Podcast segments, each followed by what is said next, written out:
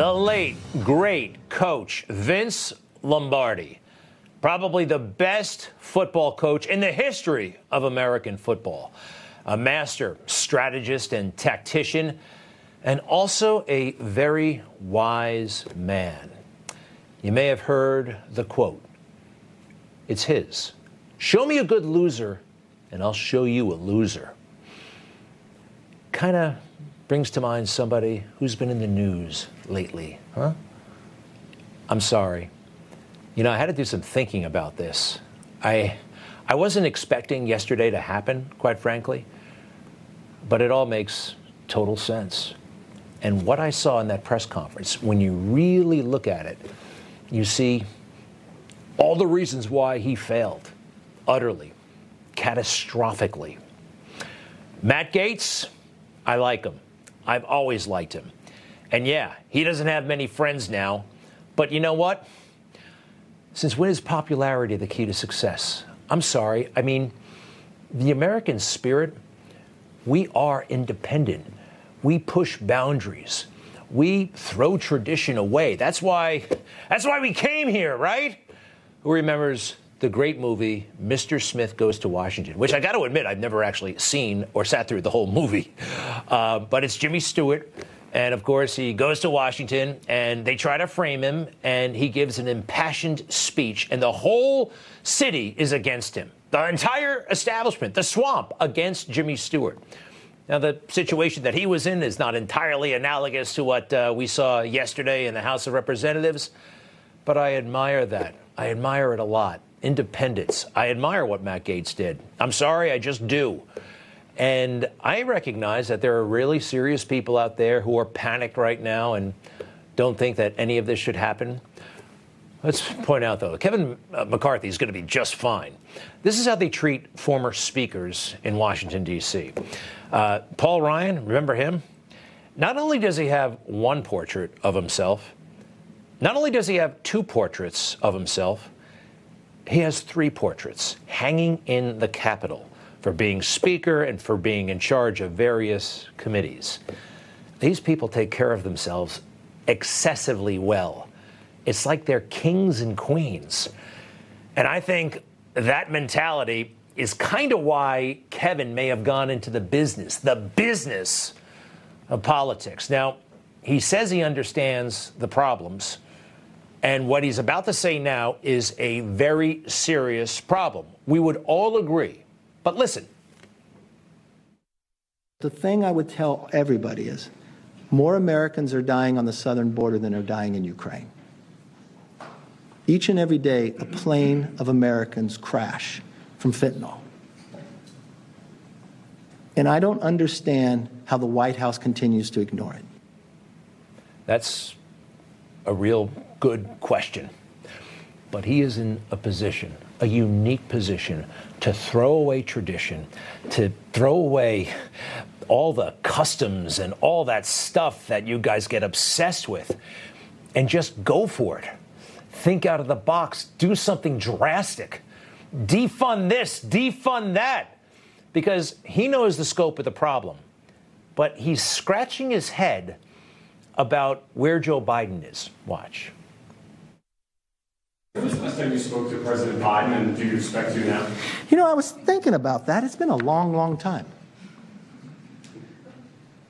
I, I couldn't remember when I spoke to him last. You're the Speaker of the House of Representatives. Are you waiting for him to call you? Badger him. Show up there with the entire Republican conference. Demand to see him. Do something. Do something big. Do something bold.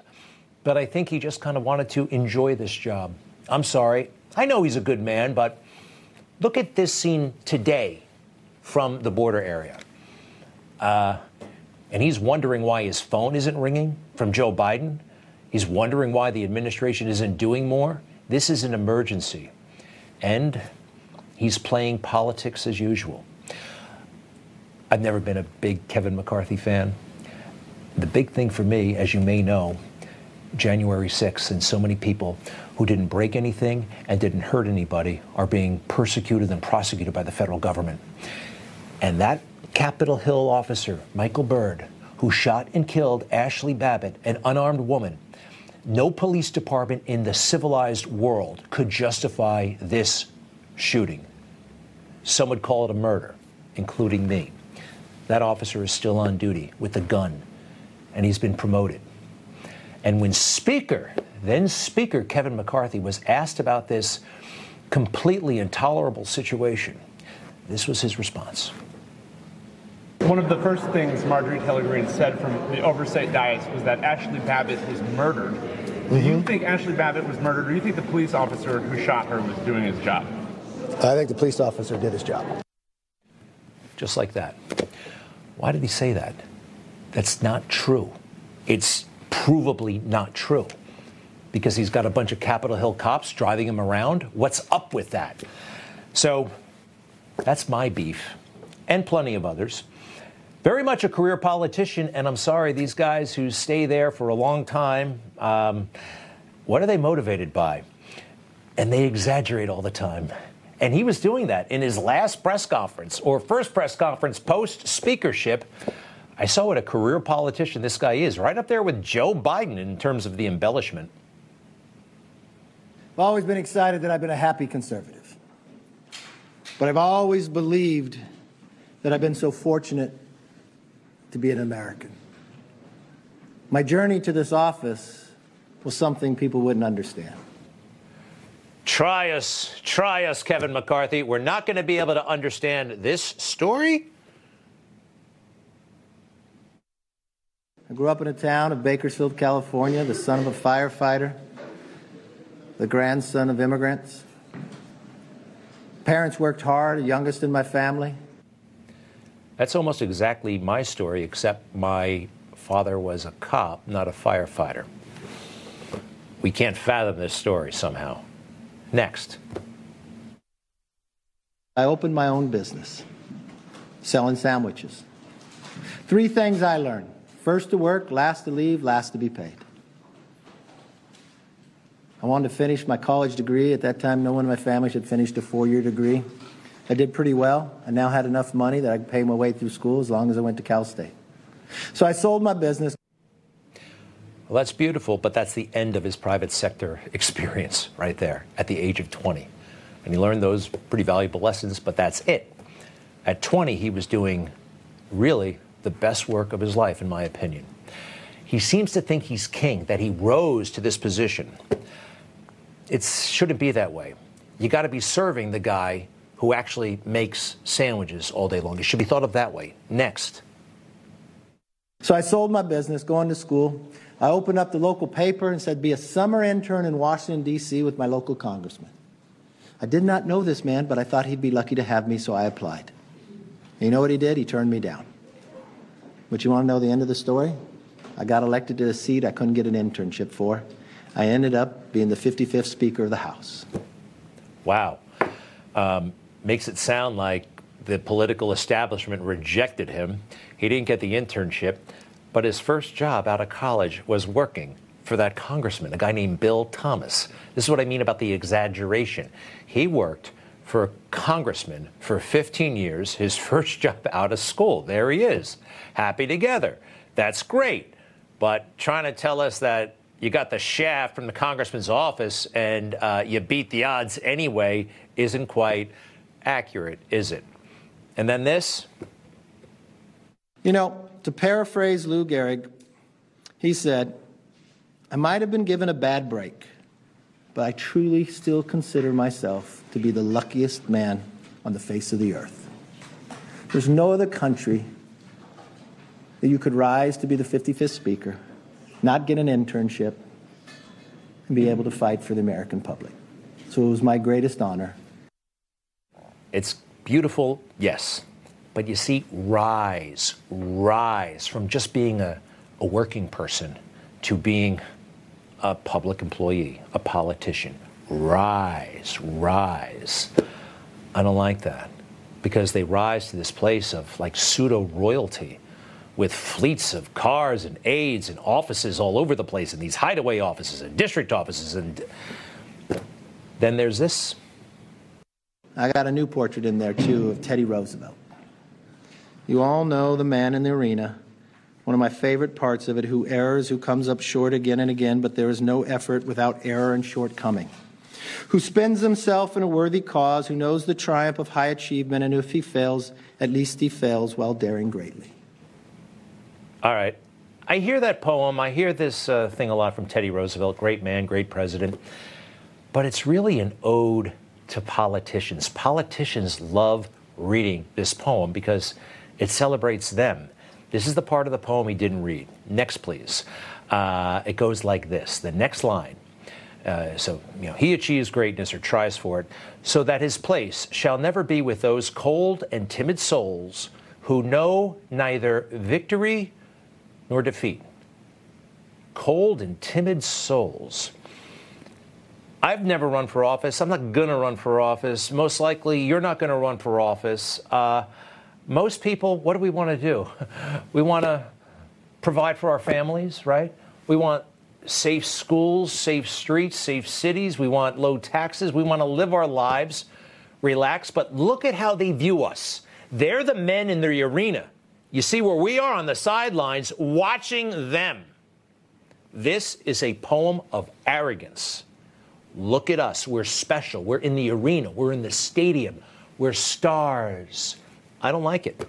Teddy Roosevelt, great guy, but that is a favorite poem of politicians in the arena. Congratulations, you got into the arena. And your prize, multi million dollar book contract, probably coming for Kevin. He was joking about that today. Don't forget the portraits. And Kevin, I'm sorry, this guy does not understand politics. I would never have made this mistake. You wouldn't have made this mistake. Nancy Pelosi? Hello? Who would ever trust this person? I mean, who would ever? Would you? I'll admit, she was good to Democrats. I mean, take a look at this. Some guy is in her office for five minutes with his feet up on his uh, uh on her desk. He's going to jail for five years, federal prison. Bigo Barnett. These people show up almost every week on the right at McCarthy's office, take it over, yell, scream, put out their uh, their big banners, and nothing happens to them. They might get a parking ticket. What's going on here? You got to have a toughness. People have to be a little bit of afraid of you when you're a leader, and they don't. They're not of Kevin. And Kevin says he was let down by Nancy Pelosi. Imagine that, huh? Tells a story of uh, how he was trying to get rid of that rule where just one person could start the process to oust him, and Nancy has something to say about it. Check it out. Interesting it was in this room after we had won the majority, I had become speaker list. And Nancy Pelosi came to me. She was speaker at the time on the way out. And I told her I was having issues with getting enough votes. And she said, What's the problem? I said, They want this one, one person can rule you out. She was the only speaker to have changed that rule. I had the power to call the vote on her, but I never would. I lost some votes because of it. Um, and she said, Just give it to him. I'll always back you up. I made the same offer to Boehner and same thing to uh, Paul because I believe in the institution. I think today was a political decision by the Democrats. You see, Pelosi let her let him down. Pelosi. He wanted Pelosi to save him. He was counting on Pelosi, but Pelosi went back on her word. You know, instead of basically, let's face it, he doesn't really like Trump right? Trump was a hassle and a headache for these career politicians. You should have listened to him. This man, amazing insight, wisdom that a thousand careers in politics would not provide the conventional person. But take a look. This is a story that Kevin, I wish you had listened to. So here it is the snake. It's called the snake. On her way to work one morning, down the path along the lake, a tender hearted woman saw a poor, half frozen snake. His pretty colored skin had been all frosted with the dew. Poor thing, she cried, I'll take you in and I'll take care of you. The border. Take me in, O oh tender woman. Take me in for heaven's sake. Take me in, O tender woman, sighed the vicious snake. She wrapped him up all cozy in a comforter of silk and laid him by her fireside with some honey and some milk. She hurried home from work that night, and as soon as she arrived, she found that pretty snake she'd taken in had been revived. Take me in, O tender woman. Take me in for heaven's sake. Take me in, O tender woman, sighed that vicious snake. She clutched him to her bosom. You're so beautiful, she cried. But if I hadn't brought you in by now, oh heavens, you would have died. She stroked his pretty skin again and kissed him and held him tight. But instead of saying, Thank you, that snake gave her a vicious bite. I have saved you, cried the woman. And you've bitten me, heavens, why? You know your bite is poisonous, and now I'm going to die. Oh, shut up, silly woman, said the reptile with a grin. You knew damn well I was a snake before you took me in. Right? Kevin, what were you thinking? Anyway, if you think I'm being too hard on Kevin McCarthy, I'm not. All right, he's going to be just fine. People get fired every day and they don't know what they're going to do. He's got multi million dollar lobbying jobs to choose from if he leaves Congress. He's got a book deal. And yeah, he's going to go back to Congress to get one, two, maybe even three portraits of himself. I don't have one. Do you? Good luck, Matt Gaetz and the others. We'll be right back.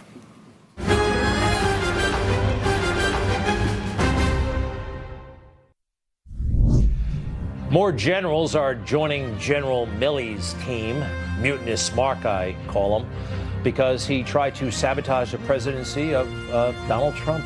Did so many things behind his back, working, colluding with the swamp, and he was not the only general.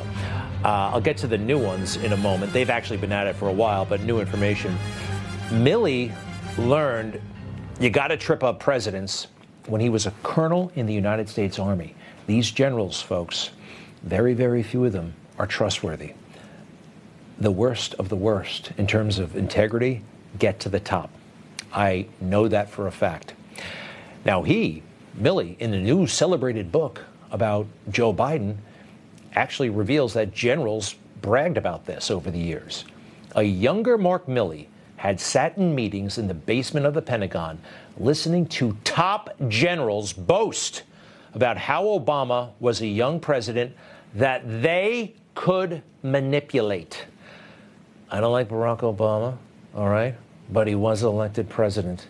And the idea that the generals are pushing around an elected leader, manipulating him to do what they want, this is, this is what we're seeing. This is swamp, worse than swamp. This is authoritarianism. 60 Minutes, Bob Woodward. I don't like these guys, but there's some truth here the meetings. Obama felt disrespected and trapped. And at different times, he felt that the military was maneuvering around him. Did they think they could take a young president? Some of them might have, have thought that. So you're the president who's supposed to be the decider, who's supposed to have choice, and you've got these blocks of granite out there saying, oh no, you really don't have a choice. This is the way to do it. And he was not happy. The establishment wanted 40,000 troops, an open ended commitment. He wanted a plan for a U.S. exit. In the end, he gave 30,000, but still the military kept pushing. Uh, ABC, not 60 Minutes, by the way. Uh, all right. Remember how they were all in love? The culture, the media, with Barack Obama lifting him? Imagine President Trump. The whole culture is trying to rip him apart. Wouldn't the generals feel emboldened to go much further than these guys did against Barack Obama? And these generals, most of them, not all, there are a couple of great ones out there, uh, even ones with four stars. But too many of them lie like crazy, and they lied to the entire country, all during the 20 year Afghanistan war. I think uh, that the development of the Afghan army is on a very good path right now. We, we've made tremendous strides, incredible progress in the last 20 months. The solid partnership has been the thing that has been really striking for me all around the country. It's fair to ask if we're winning in Afghanistan. I believe the answer is yes, and several facts allow me to say that with confidence. Everything's going great. We just need a little more time, a little more time, a little more time, right up until we lose. We lost a war, folks. Nobody seems to. I, I, I, don't think we've addressed that adequately. Do you? All right. Two other generals who I believe lied and undermined their oath, their commitment to the country by tripping up President Trump. These two individuals, Kelly and Mattis. Trump elevated them uh, to Homeland Security Secretary, to Defense Secretary, later Chief of Staff, and these guys worked just like so many other generals. We know it now undermined him, betrayed him, tried to sabotage his administration, and they're still doing it. From John Kelly, he spoke out to CNN today. Today, he's bad mouthing Trump. What can I add that has not already been said? A person that has no idea what America stands for and has no idea what America is about. A person that did not want to be, oh wait, a person who demonstrated open contempt for a Gold Star family, for all Gold Star families on TV during a 2016. This is not true. This is demonstrably false. Next, please. He's saying this, and they're still printing it over at CNN. A person who is not truthful regarding his position on protection of unborn life on this is a president who got rid of Roe v. Wade. We'd still have it if it wasn't for him. And this is the most offensive. And I'll stop there. Um, next, yeah, a person that did not want to be seen in the presence of military amputees because it doesn't look good for me. That's what he says President Trump said. Can I show you some photographs? First time I saw some of these, well, they could bring you to tears. This is a man I know cares deeply about this country, cares deeply about the veterans. Part of why he ran for president was to take care of veterans. Doesn't want to be seen with the wounded, doesn't understand America. How dare that man lie for who knows what the hell reason. General Kelly, you are a disgrace. And by the way, no relation. Trust me. We'll be right back. Look, the story's not about me. The story's not about someone else. It's about you. At the balance, I remember why I'm here. The more we all know, the better we'll all be. Don't miss Eric Bowling, The Balance, tonight on Newsmax.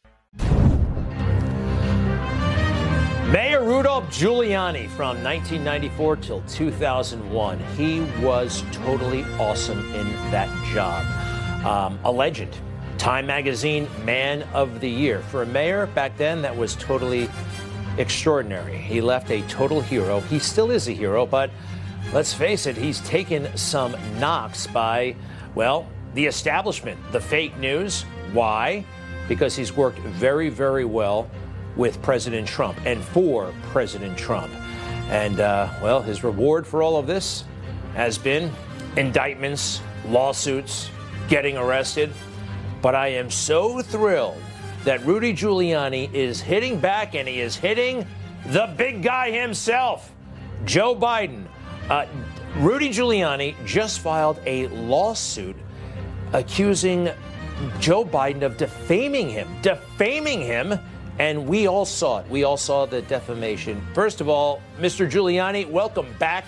How are you? I think this is a great thing you're doing. Congratulations. Correct. Thank you. I appreciate it. We're we're uh, just beginning our offensive, but it's a good start. All right.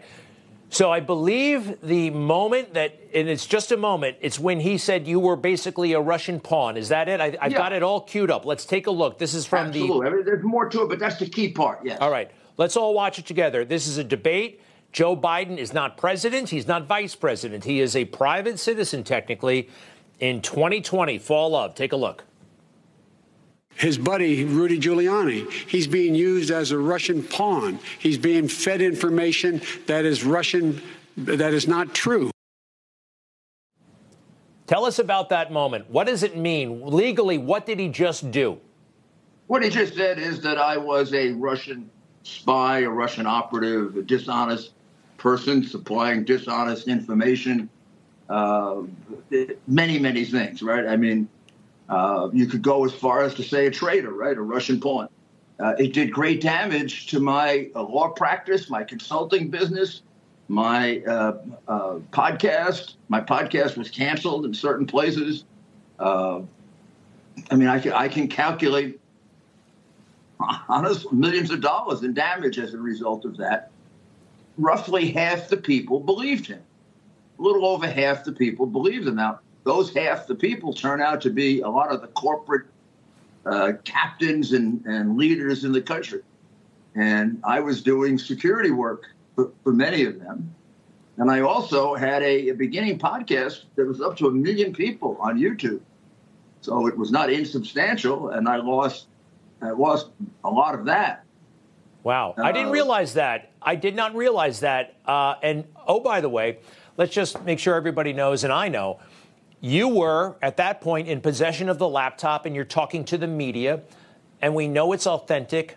And you believe, and I believe, and I think we all know now, that he was lying about it when he said that that was 100%. Russian disinformation. No, Excuse me, Mr. No. Mayor, I'm not. He was lying about it when he said it was Russian disinformation. So he knowingly to, he knowingly defamed you, and that's the thing. He's got to know it's untrue, and he did, right? Correct. Times Against Sullivan says that for a public figure like me to recover, I have to show that the other person was lying. They knew they were not telling. It can't just be negligent, accidental. Now, here's how I know he was lying. Now, of course, we only had the solid proof of that recently, and that's because the FBI validated that hard drive back in December of uh, 2019. That's, that's, that was a, a year before. Uh, it had been discussed. It had been validated again. And then when uh, it came out, his uh, Secretary of State, now Secretary of State, it might have been his campaign manager or whatever, did a two day phony 51 letter thing from a group of intelligence experts who never even read it, who couldn't possibly be telling the truth. Yeah. So that what you saw there was was a setup for Trump. They they set him up with that 51 person uh, uh, bunch of liars, the intelligence agents who basically have delivered most of our mistakes in the I last get it. 20 years. Now, Mr. Mayor, um, I know you have a slam dunk case. I know that uh, he's lying. Now, they may try to say, well, uh, the FBI, they may have made that determination, but we have no evidence that they formally inform Joe Biden. Or do we know? Is there evidence, and I guess you're maybe looking for it, that the FBI told Joe Biden about this have, matter? Yes, we do have evidence, but that's also why we have to take his deposition. Uh, remember the Paula Jones case? Yeah. I'm uh, we, we kind of a different kind of allegation, but the same case legally. Yeah, he's not the president at the time. I have a right to his deposition uh, about this, and there's surely enough facts to warrant a deposition. So he's going to have to explain under oath why he didn't read certain documents, uh, how people were acting off on their own, statements that we have that he made. He's going to have to explain them if he doesn't explain them, it's held against him. Yep. And we can recover from it. Mr. Mayor? It's not like in a criminal case. I mean, we can draw. I get it. I get it. Mr. Mayor, yeah. um, and a lot of folks in the media don't understand that. There, there's no evidence, like I said, no evidence, but there is this discovery process that a lot of people are unfamiliar with. They should be, where you can get the evidence, where you can. I love it. Why did you file this, I believe, in state court in New Hampshire? Is that right? Yeah, because they they have a uh, something called a single publication rule. Not every state has it. Only about five. If I win in uh, New Hampshire, I can collect in every state in which he defamed me, Ooh. even those where the statute of limitations has run. So if I win in New Hampshire, then it, I can collect damages in North Carolina and in Florida and in New York. You've got to keep us uh, posted, sir, every step of the way. And I hope you're contemplating another lawsuit oh, against. Oh, oh, oh, oh, we are. There are a lot. I mean, this this has a lot of room for amendment and expansion. Uh, Well, I'm again, talking about that. Uh, I'm talking about that star witness from the January 6th oh, hearings. oh, oh, oh, absolutely. We Yeah. gotta. I mean, this this one is a very uh, very well done piece of legal work, particularly with the single publication rule. I think that's really going to hit them as quite a surprise that you can recover in every state. Mr. Mayor, we wish you all the luck in the world. I do, and uh, keep Oh, us he posted, deserves please. it. I mean, he's the biggest liar we've ever had in the White House. It's incredible that he's gotten away with it. S- But I think his time is running out. Mayor Giuliani, thank you. Well, and we'll somebody's right got to stand up directly to him, not not Hunter, him. Got it. See you later, and we'll be right back.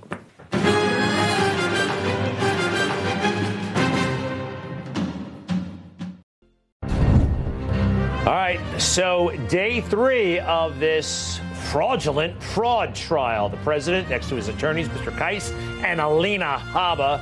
I'm getting reports that these two are awesome in the courtroom. The whole thing is a joke. Uh, the judge, he should be ashamed of himself. This is my opinion, but there he is. I can tell he's a ham. He likes all this. Well, we, the people, do not. Um, however, I don't want to assign any opinions to my next guest. He, he is the great Judge Andrew Napolitano, former New Jersey Superior Court judge, famous for his independence. Oh, he's also the host of Judging Freedom, a great podcast. Judge, welcome back. You heard what I think. What do you think? Well, uh, Greg, no matter what we talk about, it's a pleasure uh, to be with you. I mean, Judge uh, Engoron has a substantial trial on his hands, and he's making no bones about uh, his own opinions of the credibility of witnesses uh, and even the human worth uh, of the of the principal defendant. Judges sometimes have a tendency to do this when there's no jury in the case.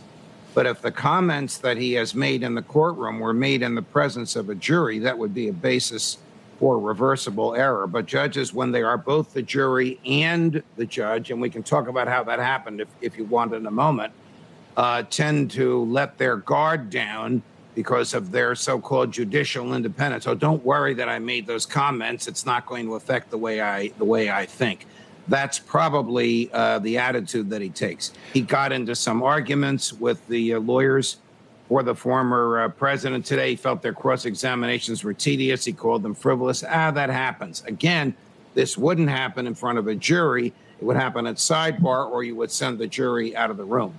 The president is of the view that he's already lost the case because the judge has made up his mind against him. And I don't blame the president for thinking that way. I'm still old fashioned enough to think that this case is going to be decided on the law and the facts. But for a non lawyer like the former president to say, this guy hates me and he's going to already decided to rule against me, I can understand how President Trump has come to that conclusion.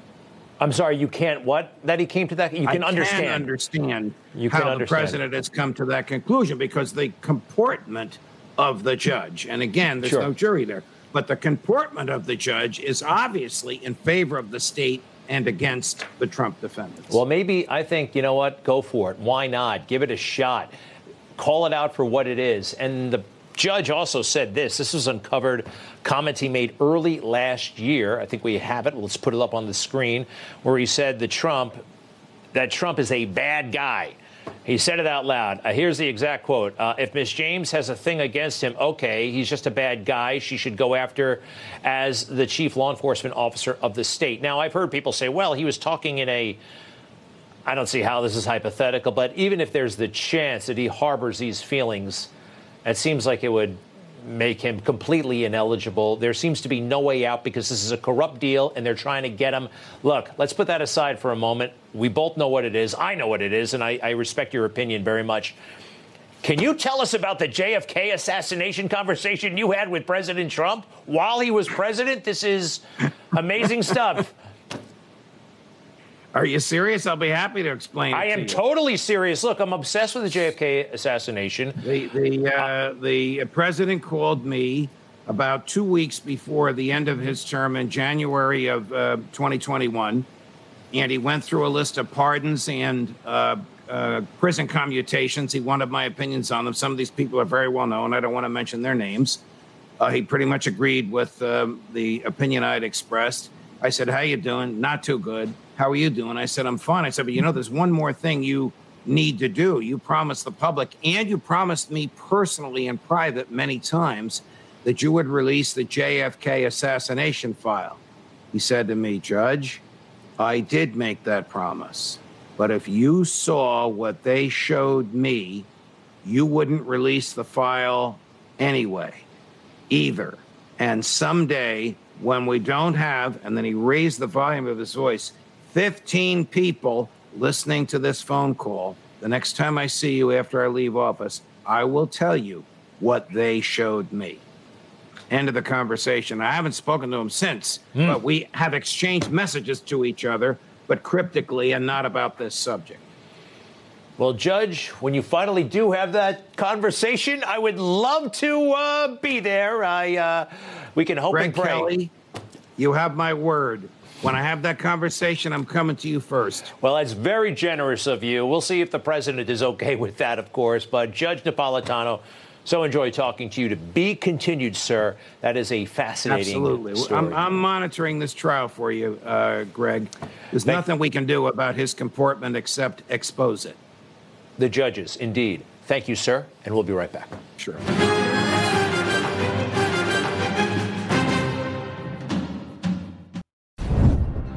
All right, so Newsmax, you know we have a great cable channel, right? Uh, you've probably been to the website, a great digital presence, and also a monthly magazine. Did you know about our monthly magazine? Yeah, you should really get it. It's uh, it's fantastic. Uh, great article in there to this month. Musk versus Zuckerberg, which one prevails will determine our future. And also, if you go a little bit deeper in the magazine, a full page ad for this show featuring me, Greg Kelly, an entire page. I don't think I've ever had such an honor in my life, delivering the hardest hitting reports and analysis from coast to coast. Well, the man who made that possible is, um, well, it's Chris Ruddy, but his right hand man uh, for all things magazine related and media related is Ken Chandler, the executive editor of Newsmax Media. Ken, thank you so much for this honor. You're very welcome and well deserved. Well, not only that, but I don't know if you remember, you actually took this picture. You are a very gifted photographer. Um, so give us a rundown. Um, Musk versus Zuckerberg, if you don't mind. Uh, what's this all about? So, this month's cover story, um, we focus on these two billionaires who dominate social media around the world. Interestingly, they have uh, drastically uh, opposed visions. Um, uh, there is differences, red state versus blue state. Um, you know, whichever one of these two guys comes out on top, and it is a, a race for world domination of social media and information, um, whoever comes out on top is going to have a profound effect on the future of this country and the country that we leave to our children and our children's children. I mean, these two guys couldn't be more different in the way they, they approach things. Who's winning now? Do we have a do you have a sense? I mean, my guess is Musk. I mean, the guy's going into outer space. I don't think Facebook is doing that yet. Uh, it's got to be Musk, no? Yeah, I, I, would say at the moment, yes. You know, Musk is very much a, a free speech guy. Um, he believes that everyone should have the right to uh, speak their mind uh, and say what they want to say. Uh, Zuckerberg's the complete opposite. Um, he, he's more interested in controlling the narrative. And as a registered Democrat, he, he's actually said that he wants to see more government control of information. Um, as you probably reported, I'm sure you have, um, Zuckerberg helped Biden get elected in 2020 with his $400 million donation to local election offices. Um, and, uh, uh, you know, a lot of those Zuck bucks, as they were called, uh, went to key swing states uh, to fund mail in balloting, drop boxes, and ballot counting, all things that helped Democratic candidates. Yeah, another reason why I'm rooting. I don't know if I've said this. I'm rooting for for Musk. Um, this is a great magazine. I noticed, uh, however, there's no price on the cover. is there? Is that on? Per, I mean, how much does this cost? How do we get it? How do folks get it? Well, the, the easiest way to get it is to, it's very easy. You go to newsmax.com and just click on the Newsmax magazine button, uh, and you get a subscription, and we will send you the magazine every month. It'll come straight to your home.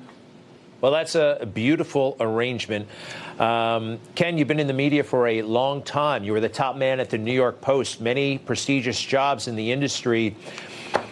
Are you optimistic? Are you how do you feel about today's media landscape overall? It's a lot more complex than when you started in the business circa whenever that was. a long time ago. Uh, are you are you optimistic? I, I, am optimistic. I, I, am an optimist, so I, I do believe that uh, you know the media will come through this. This is a different, a very difficult period, but you know newspapers who were kind of written off as dead a few years ago are actually finding their feet in the digital age, and and some of them are starting to make money again. Uh, and, you know, that's important because the more outlets that we have, the better informed we're going to be. Uh, you know, you don't want to be like uh, Zuckerberg and control information. You want a, a, free flow of information. I mean, that's why Newsmax is here. You know, we're another voice. Uh, and, and we, I think it's a very important addition. I love it. Newsmax, um, go to the website. But you know what? It's really nice to sit down with the hard copy. Yep. And I'm so glad we uh, we do that. So Ken Chandler, thank you very much for everything, especially page uh, 37. You're very welcome. All the best. We'll be right back.